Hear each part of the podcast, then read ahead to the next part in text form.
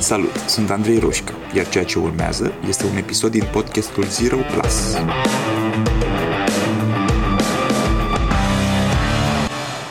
Bullying-ul este definit ca acțiunea de a căuta să rănești, să intimidezi sau să ameninți pe cineva pe care îl percepi ca fiind vulnerabil. Adică de multe ori a teroriza sau a persecuta pe cineva doar fiindcă crezi că poți. Și, în plus, știi sau presupui că acel cineva nu se poate apăra. E un comportament ostil de excludere, de umilire a cuiva. Și este prezent și în viața de adult și în viața de copil. Și fiindcă am trecut prin asta în copilărie, cu vârf de sat, ai zice, dar și fiindcă văd o grămadă de oameni care acum suferă din această cauză, am vrut să vorbesc astăzi un pic despre mecanismele din spate. Mulți dintre oameni se confruntă pentru prima dată cu asta în școală sau în liceu, cam 9 din 10 cazuri uh, raportate sunt uh, întâmplate, produse în licee. Și de aceea poate cel mai important lucru este să înțelegem că există consecințe, fiindcă în mod evident nu o luăm suficient de în serios, în special în România.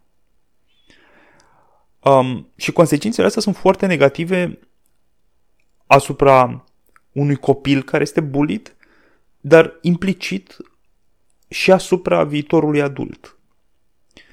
Um, oamenii supuși permanent la comportamente abuzive au un nivel mult mai ridicat de stres, de îmbolnăviri, uh, chiar risc de sinucidere.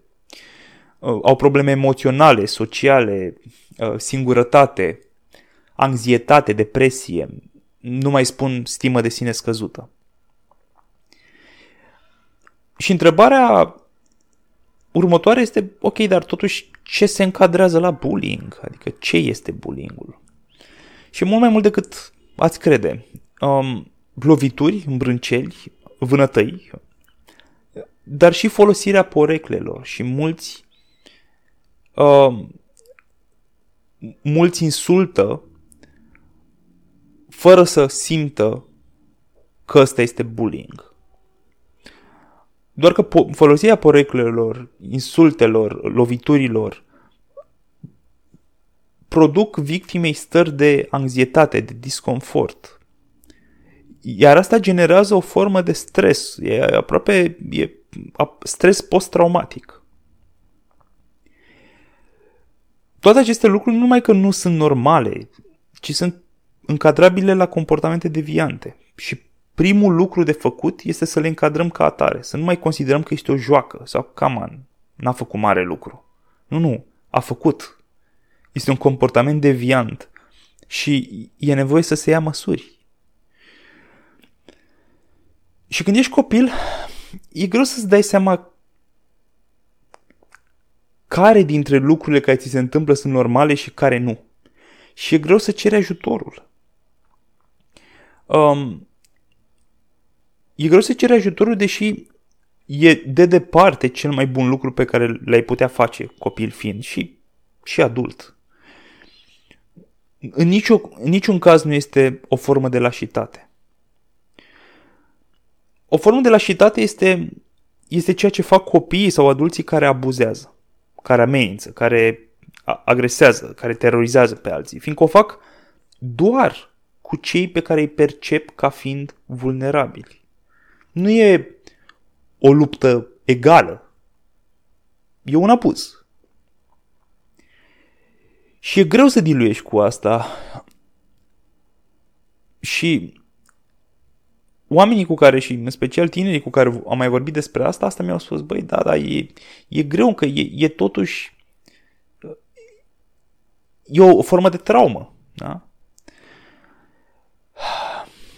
Și știu asta și, din nou, știu din proprie experiență, însă mai știu și că lucrurile se schimbă în momentul în care înțelegi că există două moduri principale prin care noi ca oameni putem ajunge să ne simțim suficient de importanți, să simțim că într-adevăr contăm. Iar asta este o nevoie puternică la vârsta uh, adolescenței și pentru mare parte dintre noi pe tot parcursul, tot restul vieții.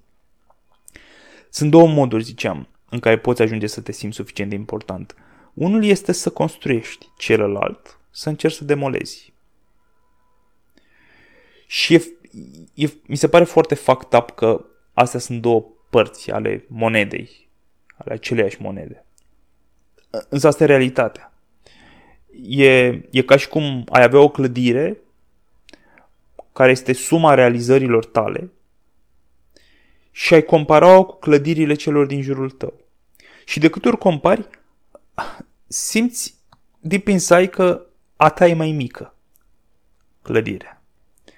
Și atunci poți face două lucruri.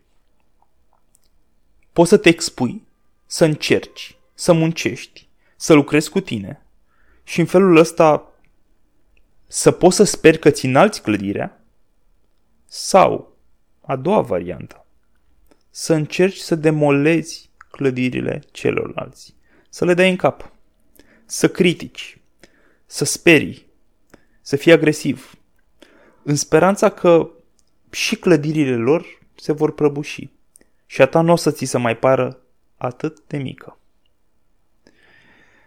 Ce fac oamenii ăștia este că fac rău. Și e important să spunem lucrurilor pe nume. Uh, încearcă să distrugă pentru a avea iluzia că sunt mai mari decât sunt de fapt. Că sunt mai curajoși decât sunt de fapt. Că sunt suficient de. Realitatea este însă că pentru bullies, pentru cei pe care noi astăzi îi numim cu mult, cu mult prea multă toleranță, troli sau hateri, le-am găsit niște nume și avem impresia că dacă le spunem așa, ă, asta schimbă faptul că ceea ce fac este total destructiv pentru societate. Deci nu aduc niciun plus de valoare. Dar faptul că le-am găsit niște nume mai frumoase ă, îi face tolerabil de către societate. Sau, realitatea e că pentru oamenii ăștia, clădirea lor nu va fi niciodată suficient de înaltă. Adică ei nor să simtă niciodată că they are enough. Realitatea e că toți copiii care se comportă așa în liceu, în școli, au deja niște probleme destul de serioase, care vin de obicei dintr-o familie disfuncțională, de la uh, părinți lipsiți de empatie, absenți emoțional uneori și fizic. Și de cele mai multe ori, acești părinți sunt agresivi la rândul lor. Realitatea este că acești copii care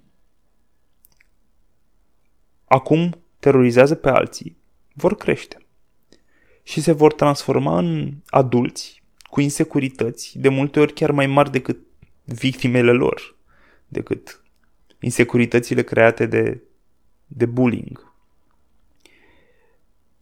Cei mai mulți dintre ei cresc cu sentimentul că au câștigat uh, în curtea școlii, însă pierd în jocul de după, în jocul vieții. Și eșuează fiindcă le lipsește maturitatea emoțională necesară pentru a putea fi fericiți, echilibrați. Ok, unii dintre ei ajung să rezolve asta în viața de adult, din fericire, cu suficientă psihoterapie. Majoritatea însă nici măcar nu realizează că este o problemă. Și mai mult decât atât, dacă contextul profesional le permite, ei continuă bullying-ul și în viața adultă. Și nu aveți idee câți oameni în poziții de management, da? fiindcă asta înseamnă contextul profesional le permite. Fiindcă dacă ajungi în uh, ultimul om pe, pe, uh, în ultimele rânduri ale, ale nivel, de, de, nivelul, de nivel ierarhic, nu prea ai, nu prea îți permiți bullying. Că imediat vine unul și zice, băi, ce faci aici? Dar dacă ajungi într-o poziție de management, e contextul perfect în care să redevii bully, bully-ul din școală. Și dacă, spuneam, le permite contextul profesional, asta fac și în viața adultă. bineînțeles, fac asta cu cine le permite. Adică o fac doar cu cei care nu reușesc să vadă că dincolo de scutul ăsta de stimă de sine exagerată, sunt în continuare niște adolescenți plini de insecurități, sunt copiii din curtea școlii, din curtea liceului. Sunt adolescenți cu insecurități și speriați, care acum umblă în corpuri de adulți. Și ne uităm la ei și ne așteptăm să interacționăm cu niște adulți, iar reacțiile pe care le vedem și le simțim sunt foarte similare cu ale unor adolescenți plini de frustrări. Și m-a întrebat cineva zilele trecute, că așa mi-a venit ideea să, să vorbesc un pic despre asta, m-a întrebat cineva într-o discuție despre bullies ce cred eu că ar fi sănătos să simțim acum ca adulți echilibrați despre foștii sau despre actualii bullies din viețile noastre. Și este destul de simplu. Milă ar trebui să simțim. Milă și atât.